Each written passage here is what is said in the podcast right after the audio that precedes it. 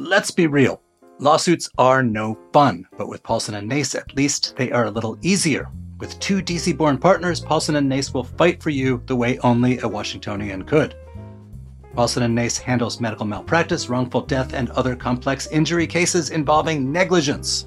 So if you have been hurt or lost a loved one because of someone else's mistake or negligence, call Paulson and Nace for a no obligation consultation. Visit www.paulsonandnace.com or call 202 463 1999.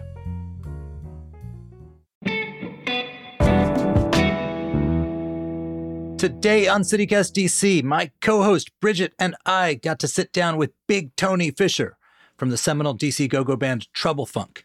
He talked about growing up in DC, getting his start in the heyday of go go, and what life was like for a musician back when go go was treated with suspicion instead of being celebrated as DC's official music.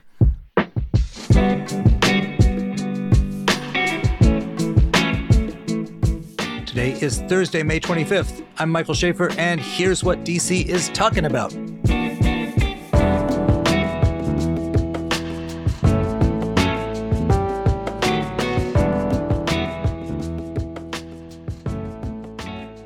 Bridget, I am so excited because today a bomb is going to drop on CityCast, or I should say, the bomb is going to drop on CityCast.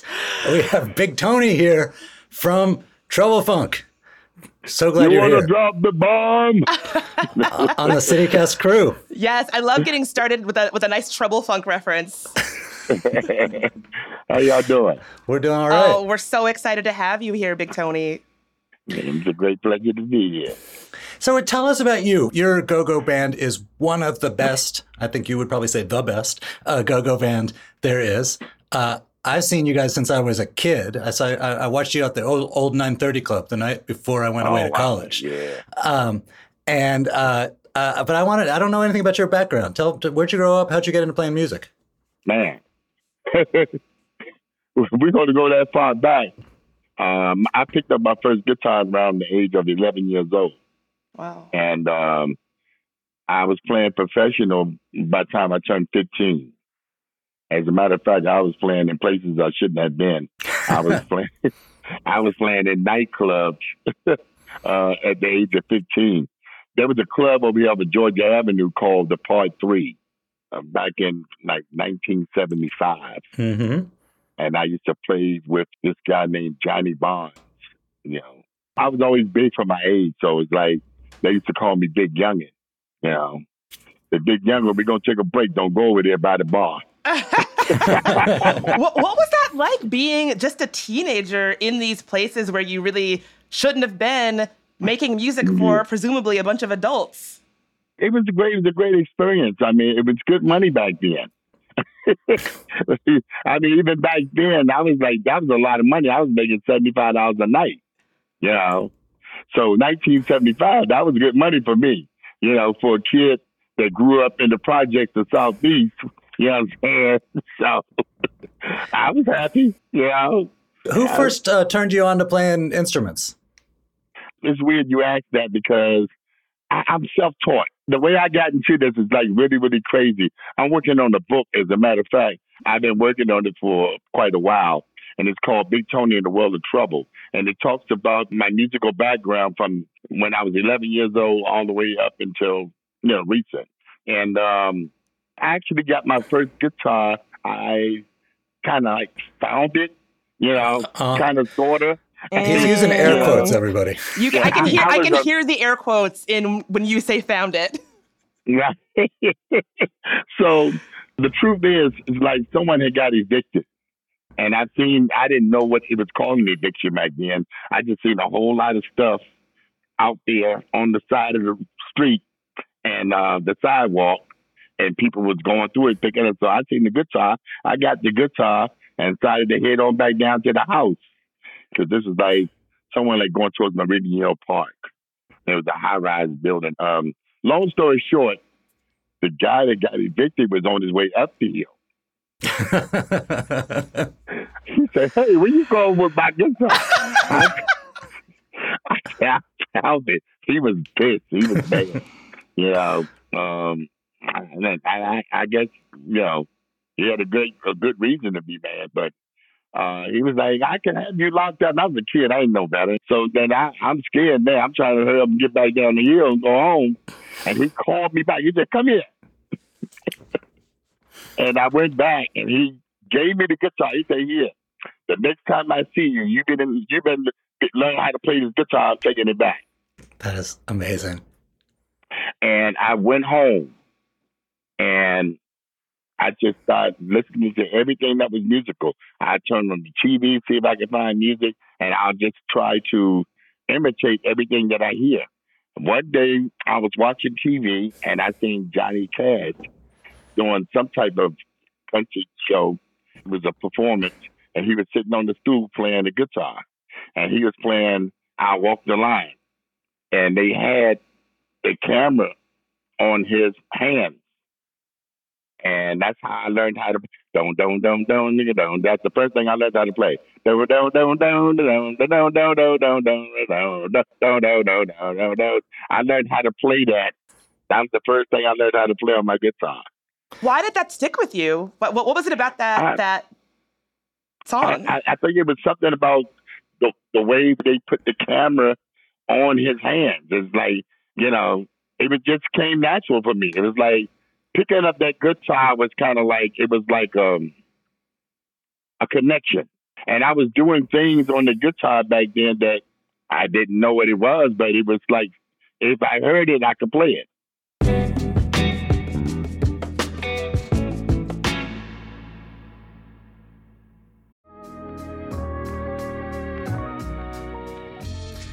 It's time to get dressed up, DC. So Others Might Eat is having its Young Professionals Network Spring Soiree. That's to help raise funds for homelessness in DC. The gala is on the evening of May 17th at the National Museum of Women in the Arts. There will be live music from DJ Heat from the Washington Wizards, photo booths, food, and even a special appearance by a former actor from Pretty Little Liars. Wow! There will also be a canned food drive, so be sure to bring a few cans to support Some's Food Pantry. Grab tickets before they're gone at some.org slash spring soiree. That's S-O-M-E dot O-R-G slash spring soiree. See you there.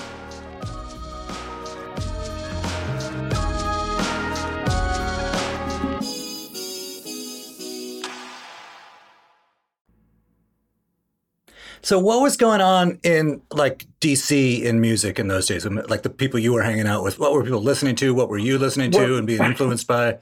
Well, I wasn't hanging out with nobody when I was 11 years old, but, but you know, yeah, because technically it's like I, I grew up in Northwest, you know, from like an infant on up to about 11. And from 11 on, we moved to Southeast my mom's moved to uh, the project. You know, we got some kind of housing voucher or something like that. You know, my mom, um, she was handicapped as a teenager. She was in a car accident that uh, she had to have her leg amputated, and um, she raised all six of us. Wow. My my dad wasn't in my life, you know, in our life at the time. So, and we, we had a very strong mom. She was a very strong black woman, and um, she worked for as long as she could and that was one of the reasons why I started getting out trying to make money so early because I was the oldest and I wanted to help her. So I just felt like I had at, at that point I had to be the man of the house. But getting back to the music thing, you know, which she played a big part, by the way, because she always she saw a lot in me that I didn't see in myself, and she always told me that you're going to be special. You know, she said, I love all my kids, but you're going to be the special one. You're going to be a star. You know, and she, and she instilled that, that thought in me. And it's like, I always dreamed real big. I used to tell my friends, like, friends that I went to school with, we'd be out there. You know, when you're young, you see cars, come out, nice cars, that, yeah, that's going to be my car one day, and blah, blah, blah. and we would talk about things like what we're going to do when we get older. And like, I would tell them things like, one day I'm gonna play at the Capitol Center, and this, and they were like laugh at me, you know. they would they would be laughing, cracking up, you know. Wait, did so, you ever play at the Capitol Center? I not only played at the Capitol Center several times, we headlined the Capitol Center. Mm. Nice. You know what I'm saying? So And just for the record, eventually they dropped the bomb on the Capitol Center. They tore it down. Absolutely. Absolutely. Sorry, I had to do that. Oh, Yes, I'm glad yes, you so- did.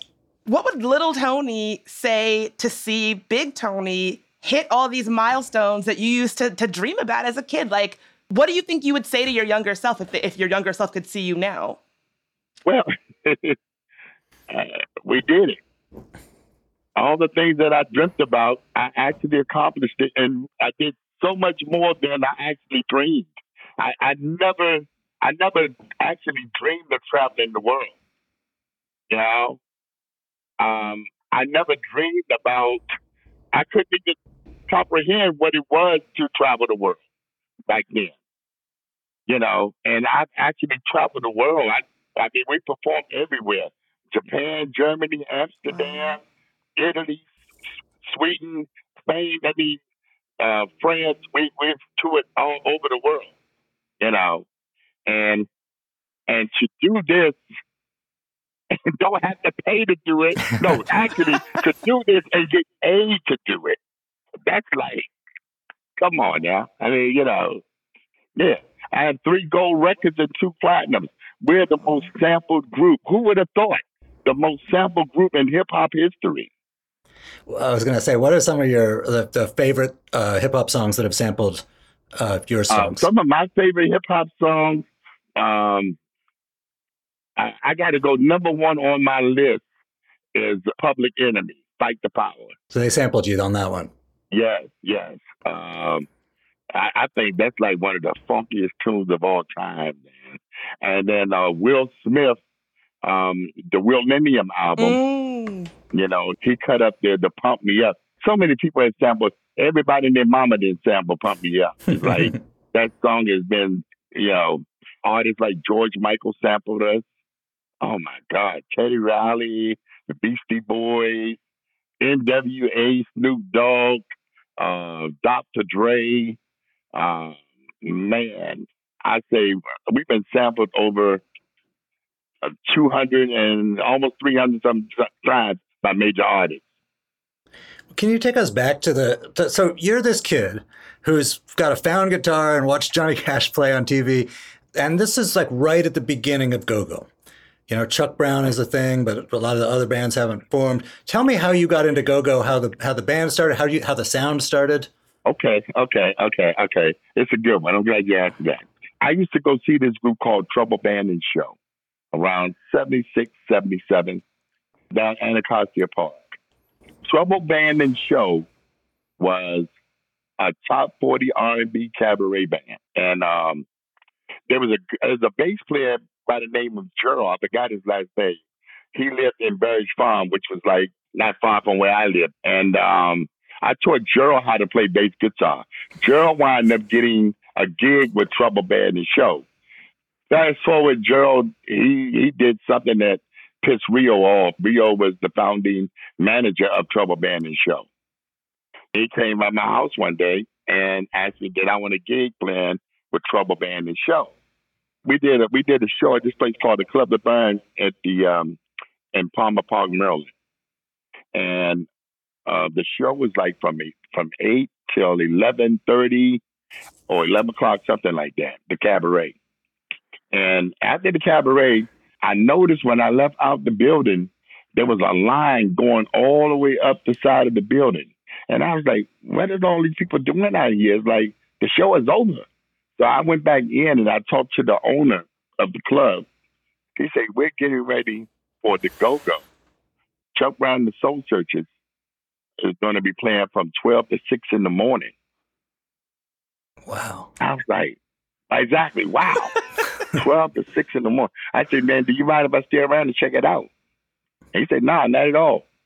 And um, that was my first go-go experience. Now, keep in mind, that this is back in 77. 77. I was 17 years old. I'm 62 now. You do the math.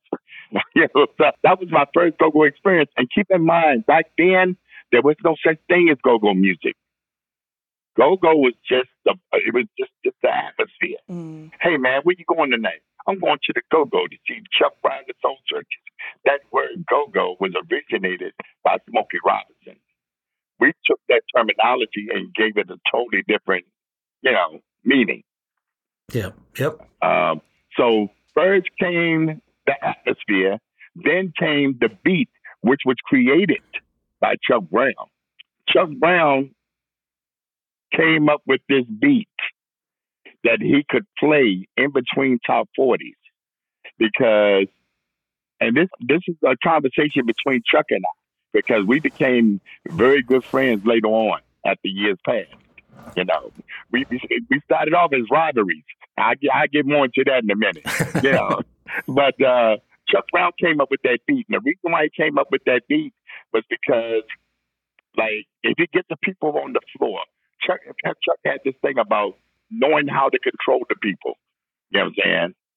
Uh, uh, as far as when he wants them to dance when he don't want them to dance, and which was very smart. So he created this beat to play in between the top 40 songs because he said every time they you stop, it takes a while to get them back on Mm. the floor again. That's brilliant. Yeah, it was very brilliant. Yeah, he's a brilliant guy. And the reason why he called it the go-go beat, he said because it never stops. It just keeps going and Go, going go, and go, going. go, go. Yeah. you know. So then what happened was we wind up opening up for Chuck. And for about a good three months, people wouldn't dance. They just looked at us like we was from some foreign country. They was like, and we was playing really good top 40s. We was playing a lot of the stuff that Chuck Brown was playing. But the difference was we wasn't playing that beat in between. So one day at rehearsal, like, well, I, I'm actually leaving something out. You know, after everybody would go in the dressing room and we, they would point the finger as to why the people wouldn't dance and blaming it on each other. They would leave. I would stay there and I would sit on the side of the stage, and I would try to figure out what is it that they're doing that we're not doing that make these people react the way they do.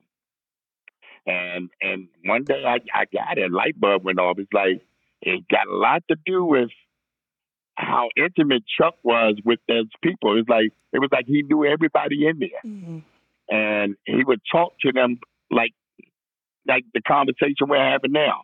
You know, it's like, and he would call people names. And back then, if he called your name, that means you was popular, you was somebody. so I got to know some of the people. They didn't know me, but I got to know them. And I told Rio, I said, Rio, I think I know what it takes to make these people dance, but I'm going to need a microphone.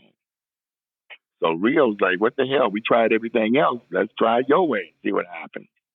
And when Rio put that mic in my hand, the rest was history. And we came up with our first, our first original groove. It was called Roll With It. That roll became very popular with all the bands. Right now to this day, the bands still play that roll. That yeah, came from us. That's so cool. Yeah. Wait, so Yeah. let's flash forward a couple years, and it's the 80s, and go go is a big deal, and it's at least in DC everywhere. You can hear it on the street corners with bucket drums and so on. Mhm. Um, you guys are playing all over the place. There was a time when you know, like the the government and the you know the the respectable people and so on were saying, well, you know, Yeah. this is uh, vile and dangerous and so on, and, and kind of let's crack down on it. What was that like? Well, it, it, it was it was a crazy thing, man. The media was really, you know, as Donald Trump would say, fake news, you know. Yeah. but, but it really was fake news. The, the media was like really, really hard. The media was blaming Go-Go for everything that happened, and it really had nothing to do with Go-Go. It's like these things was going to happen regardless.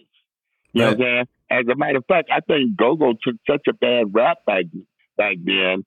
We should have gotten more credit for getting these kids off the street and giving them something to do and a place to go and just have fun. Right. I mean, from You know what you say about your early life, it sounds like you didn't have any time to mess around because you were so busy learning instruments. Yeah, absolutely, absolutely. So you know, uh, again, I, I was just fortunate to find out at an early age in life that God gave me a special gift. You know, so that that kind of kept me off the streets. Unfortunate for some, and I have two little brothers I lost to the streets. You know, and I have so many friends that I've lost to the streets growing up. I'm just so grateful to this day that God gave me this gift to just share with the world and he showed me another way out. Must be so Yeah. weird uh, now yeah. to watch the media and the government say, well, now, you know, go-go's our official music and y'all are the right, biggest right. heroes in so, DC. So we went from, okay, well, this happened at the go-go, that happened, somebody was shot and killed, you know, and then, and then all this stuff would happen after the go-go. You know what I'm saying? After the go, we don't have no control over what happens after they leave. it was crazy. We was we was on tour in the UK, and I called back home, and they said that there was a shooting out uh, after a show at the Washington Coliseum, and Trouble Funk was performing. We wasn't even in the country. why do you think you were so it was so villainized? Like why do you think it was so easy to pin these crimes and things on this go-go band even if you weren't even in the country? Like what what do you think was going on there? I can't be for sure but i do know from experience sometimes people fear what they don't understand. Mm. you know what i'm saying? And go-go was like a really it, it was one of those movements that i mean it's underground but it was big and it was spreading like a disease you know what I'm saying? It's like we didn't have national distribution. So we created our own little label, TF Records, and and we distribute music as far as we could take it. But somehow this music, I found out later, like people were taking these PA cases over to in the military, like boot camp and stuff, and they were taking that stuff like the college and you know sharing this music and and, uh, and they were spreading, you know. And like I said, it was just spreading. Um, but uh, again, you know, there's a lot of money being made in go-go, and a lot of it wasn't being taxed. So like if we can't get our share, then we need to shut it down. Right. One of those type of situations. And like I said, you know, it, it, unfortunately, it was in the 80s. You had that crack epidemic going on, and I, I guess I should say uh, some of the guys, the hustlers and stuff like that, they had favorite go-go bands, and so they it became an easy target. It's like, oh, if you want to find out what so and so at, he's gonna be at the go-go, you know, checking out whoever, Rare Essence, Trouble Funk, Chuck Brown. You know, you can find them there. You know, so if you had a beef and people knew that you liked that that Trouble Funk or Essence was your favorite band, you know, you can catch them at this show tonight. You know what I'm saying? And blah blah blah. We didn't know nothing about that. We was playing. We we was the first go-go band to, in Georgetown at this place called the Paragon Two, and um, we told the owner, "Say, man, listen, can't let everybody in here." Trouble Funk has always had a certain national appeal that catered to uh, different nationalities. You know what I'm saying? And that that was the clientele that he had all kinds of people was in there, you know. Uh, I mean, you had people, doctors, lawyers, all kinds of important people that just wanted to go somewhere and let their hair down and, and enjoy themselves, you know. Um, but then it got really crazy and, and, well, long story short, somebody wound up getting killed up in there. Yeah. In Georgetown? Uh, yeah, in the place where he got shot outside, then he came in and died inside. Wow. Wow. Yeah. So, um, little things like that. But then the most recent incident, you know, is when they actually tried to mute the music. That right there, I guess that was the final straw right there. Yeah, you know? I was gonna ask, like, like, what do you make of the state of go-go in DC today? Like, what has the response been like? Do you think oh. people respect it? Oh yeah, go-go is stronger than ever now It's a lot of great things getting ready to happen with Go Go. Trouble Funk in particular, because I'm gonna tell you, in, in the words of Teddy Riley, it ain't over. The party ain't over. You know what I'm saying? The party ain't over. We're getting ready to drop a, a new single followed by a new album. Um, we got a new album we're working on called Trouble Funk: The Rebirth, and um, a, a single that we're going to drop called Southeast Crank, which is a tribute to all the groups that came up out of Southeast, you know. Great tune, great tune. It's got a great storyline and um, it talks about the history of how we started out, you know, on the pots and pans and we went from pots and pans to national stardom and everything, you know. It's, it's a really good story and a great groove, Big Tony, yeah. before we go, remind us of the title of your book. It's Big Tony. It's called Big Tony in the World of Trouble. Will you invite us to your book party? Absolutely. Yes! Absolutely. I'll yes. be there. Absolutely. Yeah, we're going to do something real big for that right there. You know? Awesome. Yeah. And we're also working on a, a documentary, you know, a Trouble Funk doc, because so many go-go documentaries has been done. And I mean, personally, I still don't think the, the true story has been told the way it needs to be told. So we're working on a trouble funk documentary to release. Well, when you do, come back and talk to us about it, all right? Absolutely. Looking forward to it. Thank you, Tony. Okay, thank you.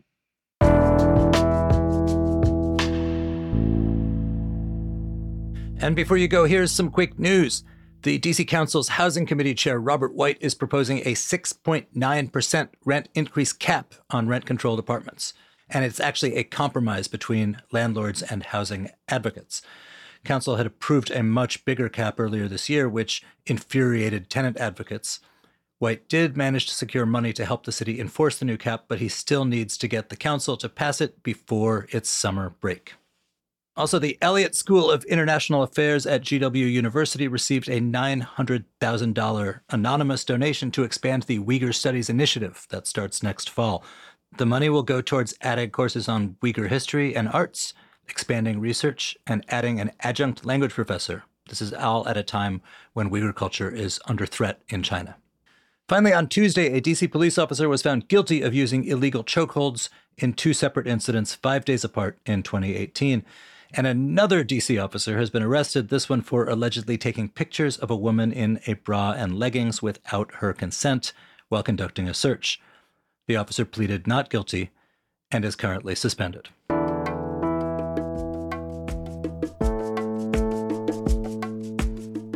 And that is all for today here on CityCast DC. If you enjoyed the show, why not tell a friend, rate the show, leave us a review, and for heaven's sake, subscribe to our morning newsletter. We'll be back tomorrow morning with more news from around the city. Bye.